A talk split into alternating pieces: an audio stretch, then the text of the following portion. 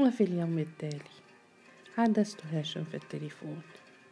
أصبحت أحدثه كل يوم وأحيانا أحادثه مرتين في اليوم. وقد قال لي أني يجب أن أحترس فإن كشف حساب التليفون سيرسل إلى زوجي مسجلا فيه الأرقام التي طلبتها وبينه رقم وقد يسألني زوجي عن هذا الرقم. ولكني أجبت بلا مبالاة. ما تخافش. كنت واثقة إن زوجي لن يكتشف شيئا. إن الزوج لا يكتشف شيئا إلا إذا تعمد الاكتشاف. وهو لن يتعمد الاكتشاف إلا إذا بدأ الشك يداخله. وزوجي لا يشك فيه. والأيام تمر ثقيلة طويلة. والمسافة تبتعد يوما بعد يوم بيني وبين زوجي؟ وأعصابه تثور في كل ليلة. وبدأ يضع اللوم علي. ثم لم يكن قد انقضى على زواجنا ستة أيام حتى طلبت منه أن أنا أعود إلى القاهرة لزيارة أمي. ووافق بسرعة. وفرحت. سافرت كأني على موعد مع هاشم. واختلى عبد السلام بأمي. اختلى بها طويلا بينما أسرعت أنا إلى غرفتي. ورقدت في فراشي. إني لم أجد بعد الفراش الذي يعوضني هذا الفراش. وخرج عبد السلام من البيت. وجاءت أمي لتجلس معي. وبدأت تقول لي كلاما عجيبا جريئا. إنها تعلمني كيف أرضي زوجي كيف أساعده كيف أسيره. وأنا أقول لأمي هذه مسؤوليتي أنا؟ لا مستحيل. وأمي تصر تصر على التمادي في الموضوع. ووجدت نفسي أنساق معها. نتحدث كصديقتين. كلاما يضحكني وأتعمد أن أسألها تفاصيل أكثر. ثم أغطي عيني بكفي وهي تجيبني.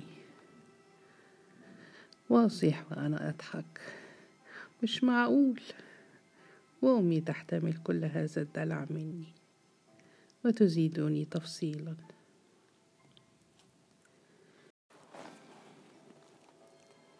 ولم تكن أمي تعلم. أنها تلقني. أول درس في طريق طويل. مزقت على جانبي حياتي.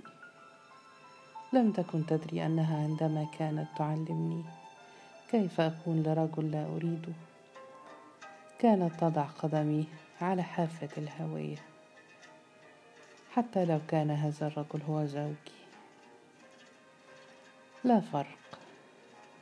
إن التي تتعود على رجل لا تريده تجد أمامها عشرات الرجال لا تريدهم. واتصلت بهاشم في نفس اليوم. طلبت منه أن ألقاه. في اليوم التالي في الحادية عشرة صباحا. وقال رغم فرحته بي ما أقدرش يا أمينة أنت عارفة مواعيد العيادة. قلت بس أنا جوزي معايا وما أقدرش أقابلك. إلا في الميعاد ده وما فيهاش حاجة يعني لما تتأخر عن العيادة شوية. قال في حزم مش ممكن. قلت وقد صدمني. في لهفتي إليه أمال أشوفك إمتى؟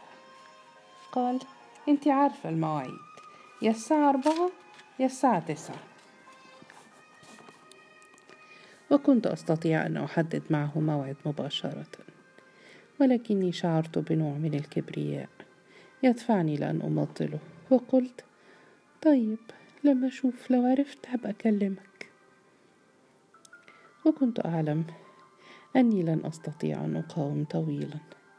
كنت أعلم أني أضعف منه وأضعف من أن أقاومه.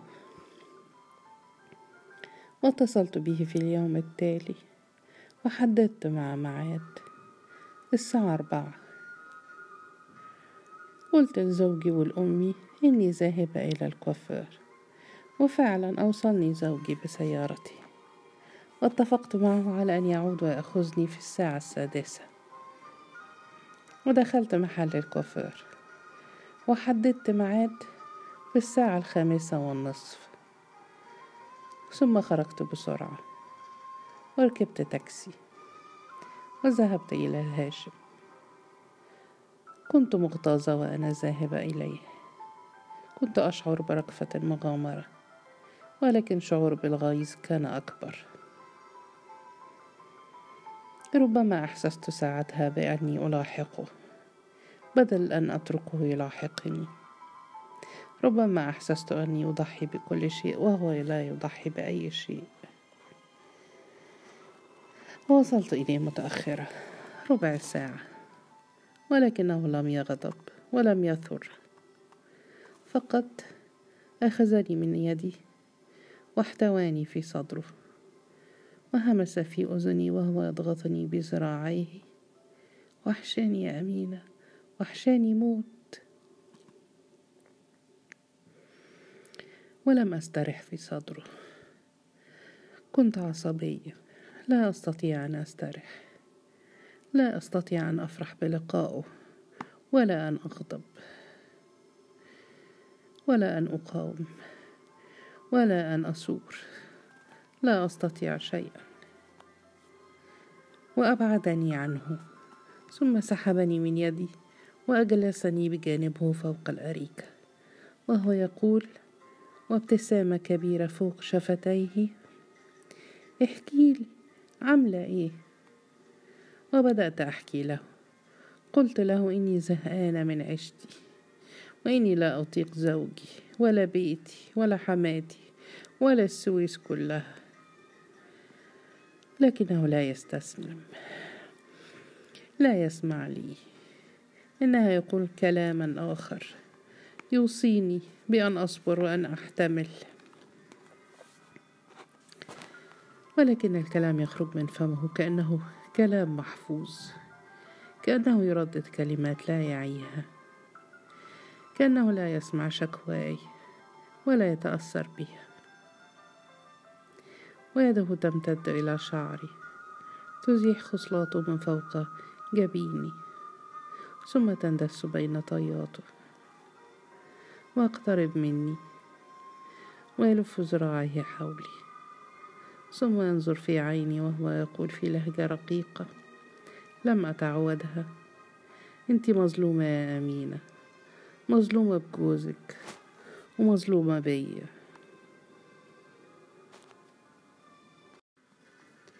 وعدنا ليلتها إلى السويس بعد أن تناولنا طعام العشاء عند أمي. وهناك في غرفتنا كنت متعبة. لم أستطع أن أبدأ في تطبيق الدرس الذي لقنتني لي لقنته لي أمي. ثم كان كثيرا علي أن أكون لرجلين في ليلة واحدة.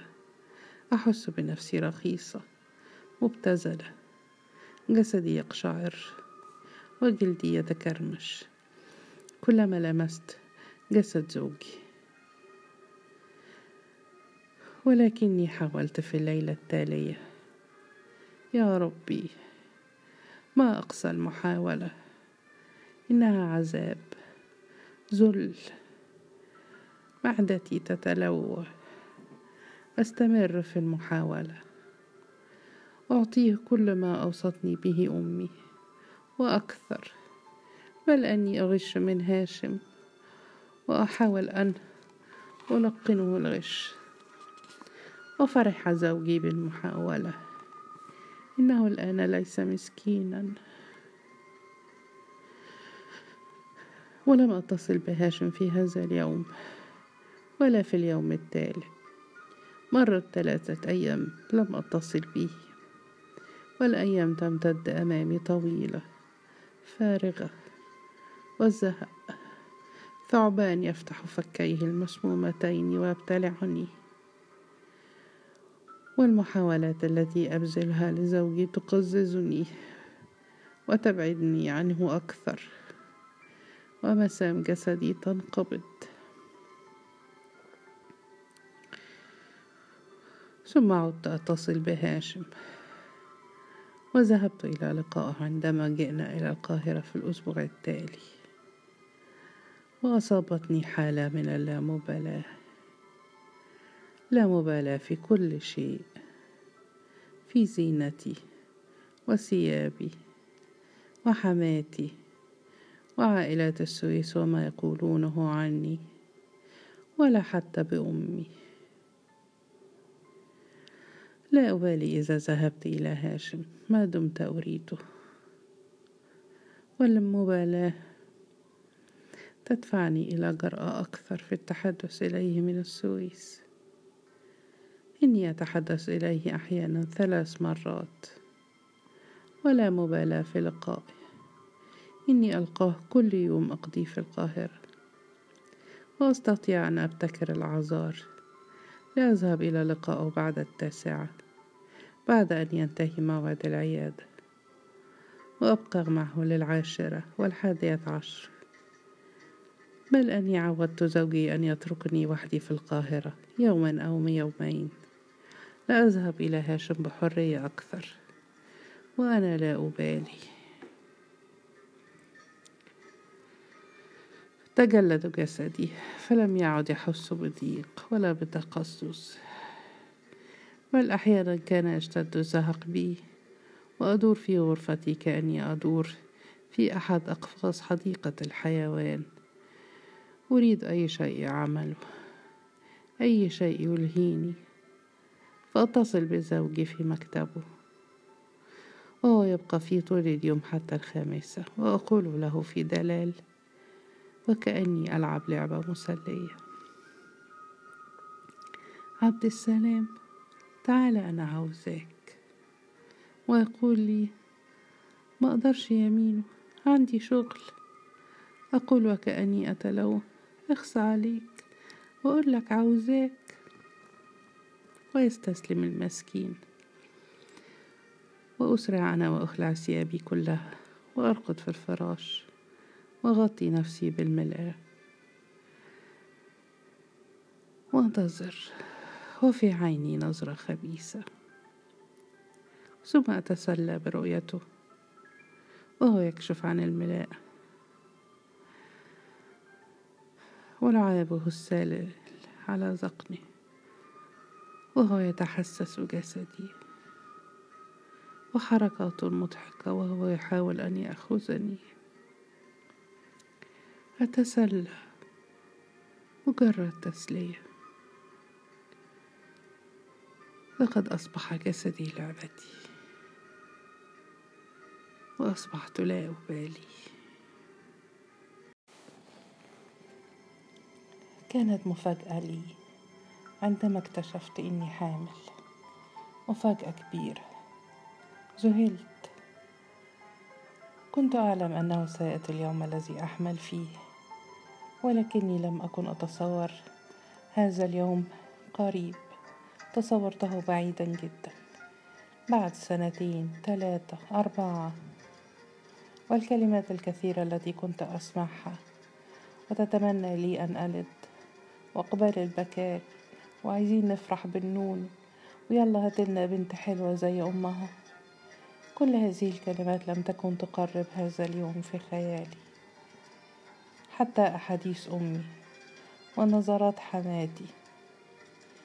كل هذا لم يدفعني إلى الإحساس بأني قد أحمل قريبا في أي يوم.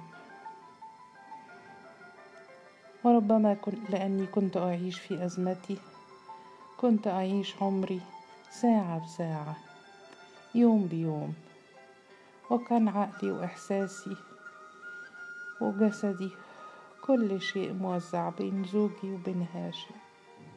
لا شيء غيره ما يشغل بالي أو أفكر فيه أو أنتظره. وفي علاقتي مع زوجي ومع هاشم لم أكن أنتظر أن أحمل من أحدهما.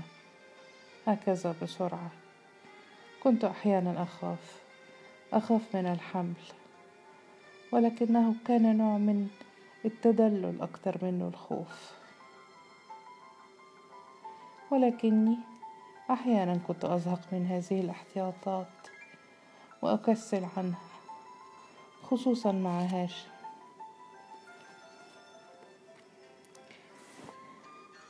إني أنصهر معه إلى حد أن أنسى كل شيء.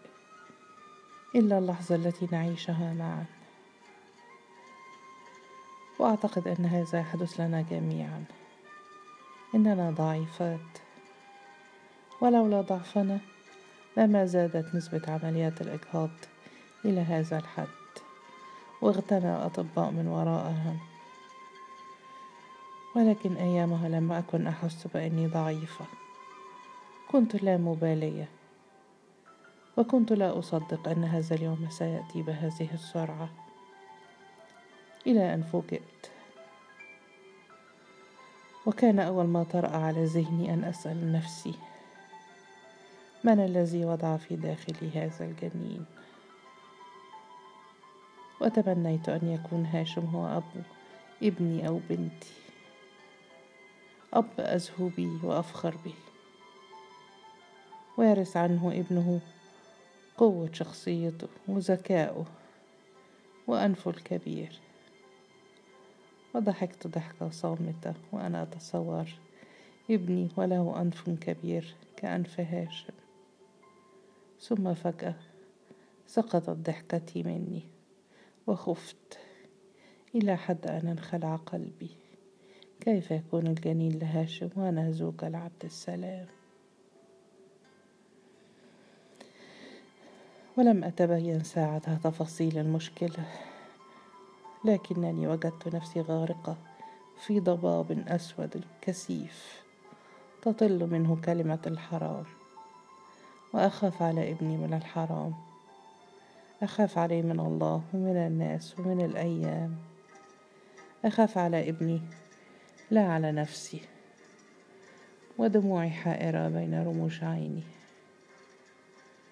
ثم من خلال هذا الضباب الكثيف انفتحت طاقة رأيت منها أن الجنين الذي أحمله في بطني هو لزوجي عبد السلام. ولا أدري كيف استطعت أن أتأكد أني حملت من زوجي لا من هاشم. لقد أخذت أتذكر وبقدرة خارقة تذكرت جميع الليالي التي كنت فيها لزوجي خلال الخمسة أشهر التي مرت.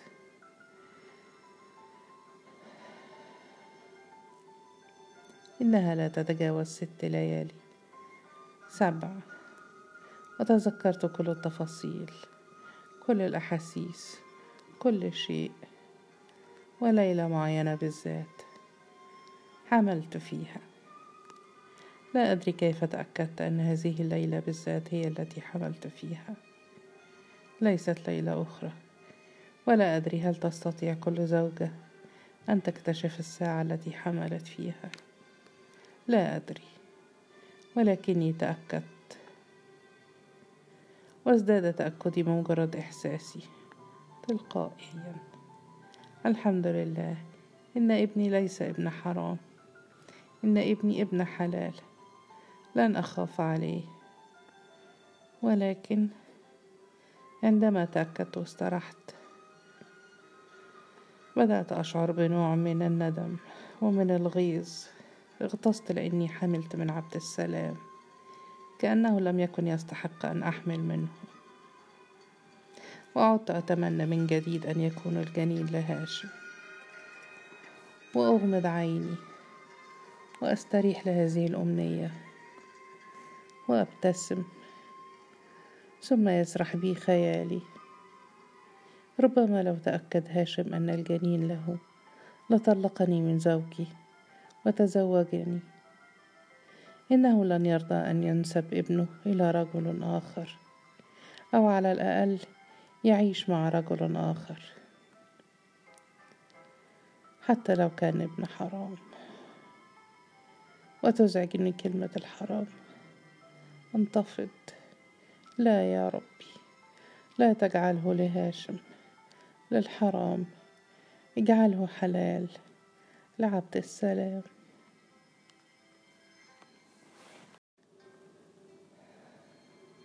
وأبلغت زوجي أني حامل وفرح المسكين كاد يطير من الفرحة ووقف أمامي كالعبيط وفرحته تسيل على شفتيه. لا يدري ماذا يقول ولا ماذا يفعل. وفرحت حماتي. فرحت كأنها أخذت مني شيء كأنها استردت قيمة المهر والشبكة. وفرحت أمي جاءت إلى السويس وأقامت معي أربعة أيام. ثم أخذتني معها إلى القاهرة لتعرضني على طبيب. فهي لا تثق في أطباء السويس. الوحيدة التي لم تفرح هي أنا. ولم أقل شيئا لهاشم. ذهبت إليه في نفس اليوم الذي وصلت فيه إلى القاهرة. ولكني كنت أحس بإحساس غريب. إني لست ذاهبة إليه وحدي. كان معي إنسان آخر. مخلوق آخر. غريب عني يعيش في داخلي. وهذا المخلوق يراقبني ويحاسبني ويخاف مني. إن هاشم لن يأخذني هذه المرة وحدي. إنه سيأخذ معي هذا المخلوق الآخر. الذي ليس له إرادة إلا إرادتي. فما ذنبه؟ إنه لا يحب هاشم كما أحبه ولا يريد هاشم كما أريده. فما ذنبه؟ وعقدني هذا الإحساس. ربما لاحظ هاشم الخطوط العميقة التي رسمتها مشكلتي على فوق جابيني فقد سألني بمجرد أن جلست بجانبه مالك يا أمينة؟ قلت وأنا أزفر في كل أنفاسي. ولا حاجة. قال ملهوفا مش ممكن. انتي مش زي عوايدك عمري ما شفتك مهمومة للشكل ده. قلت وأنا ألقي عيني في راحة. متضايقة يا هاشم. قال ببساطة في إيه؟ حصل حاجة جديدة؟ رفعت عيني إليه وقلت في حدة يعني ضروري تحصل حاجة جديدة عشان أتضايق؟ مش كفاية اللي أنا فيه؟ ومال بظهره على مسند الأريكة. وتنفس في ضيق وسكت. وبقيت ساكتة. معه برهة. ثم رفعت رأسي إليه وقلت هاشم أنا لازم أتطلق. أنا هتجنن. مش طايقة جوزي. مش طايقاه يا هاشم. قرفانة منه. وقرفانة من نفسي. وقرفانة من عيشتي أنا لو ما اتطلقتش هنتحر. وأطلت نظرة حنان من تحت جفنيه المنتفختين. وقال وهو يمسح بيده على شعري. ما تبقيش مجنونة يا أمينة. لو كل واحدة متضايقة من جوزها طلقته. ولو كل واحد متضايق من مراته طلقها. ما كانش يبدأ في حد متجوز النهاردة. الطلاق مش سهل يا أمينة. الطلاق حاجة كبيرة. يعني بيت اتهد وانتي لسه ملحقتيش تتجوزي. لسه ما حاولتيش كفاية. يمكن لو حاولتي أكتر تقدري تعيشي معاه. ونظرت إليه في لوم وقلت في حدة أنا مش متضايقة منه بس أنا بحب واحد تاني. بحب واحد غيره. انت نسيت. وأبعد يده عني. وأدار وجهه وقال في صوت صارم يبقى تسيبي التاني أهون من الطلاق. واتسعت عيناي. وامتلأتا بالدهشة والألم وشهقت يعني أنت تقدر تسيبني يا هاشم؟ قال في برود أنا ما أقدرش أسيبك لأن ما عنديش سبب يخليني أسيبك. إنما أنت تقدري تسيبيني لأن عندك سبب تسيبيني عشانه. ولو كان لازم تختاري بيني وبين جوزك يبقى لازم تختاري جوزك. هكذا قالها بكل صراحة. ورفعت رأسي كأني أحاول أن أحتفظ بكرامتي. وقلت وأنا أحاول أن أنظر إليه نظرة ساخرة.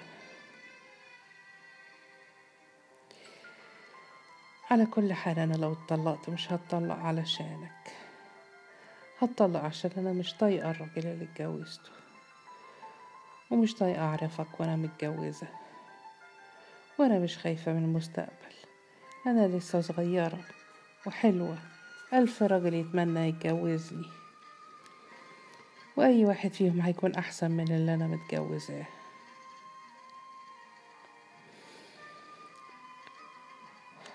واستطردت قائلة وأنا أكاد أخنقه بعيني.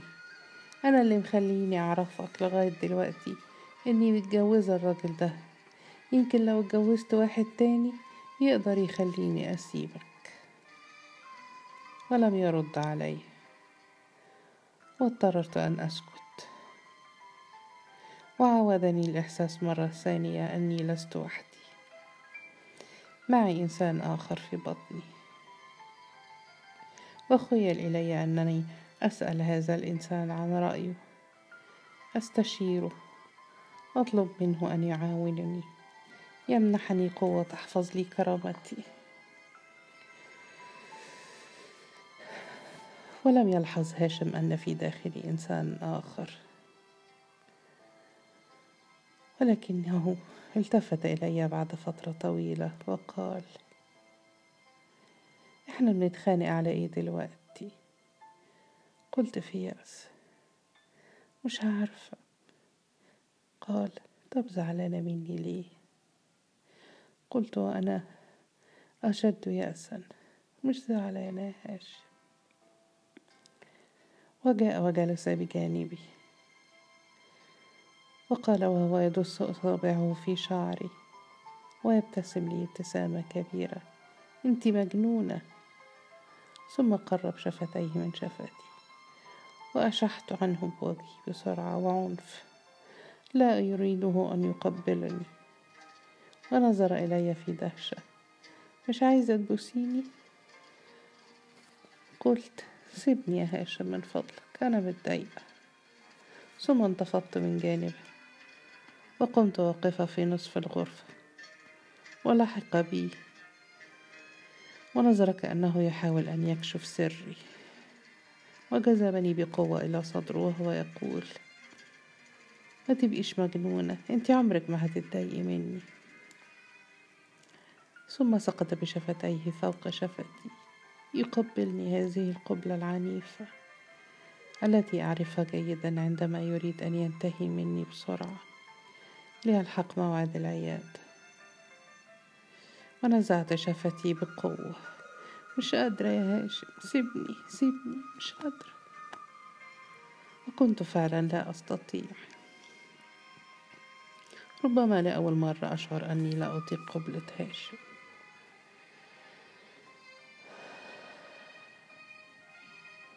ورفع رأسه من فوق عنقي. ونظر إلي والدهشة تملأ عينيه. ثم أفلتني من بين ذراعه وساويت شعري بيدي وساويت ثوبي وقلت وأنا لا أنظر إليه. أنا لازم أنزل بقى. ولم يرد. ظل واقفا مكانه وعلى شفتيه نفس الابتسامة. وتقدمت نحو الباب وهو لا يزال واقفا مكانه. وترددت قليلا. ثم عدت إليه وقبلت قبلة سريعة فوق خده وقلت وأنا أعود ناحية الباب. ما تزعلش مني يا هاشم وسمعته يقول مع السلامة. وخرجت وعلى شفتي ابتسامة صغيرة.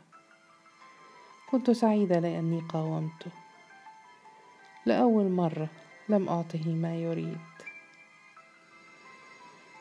فركبت سيارة أجرة وأنا أفكر في الطلاق. نعم الطلاق.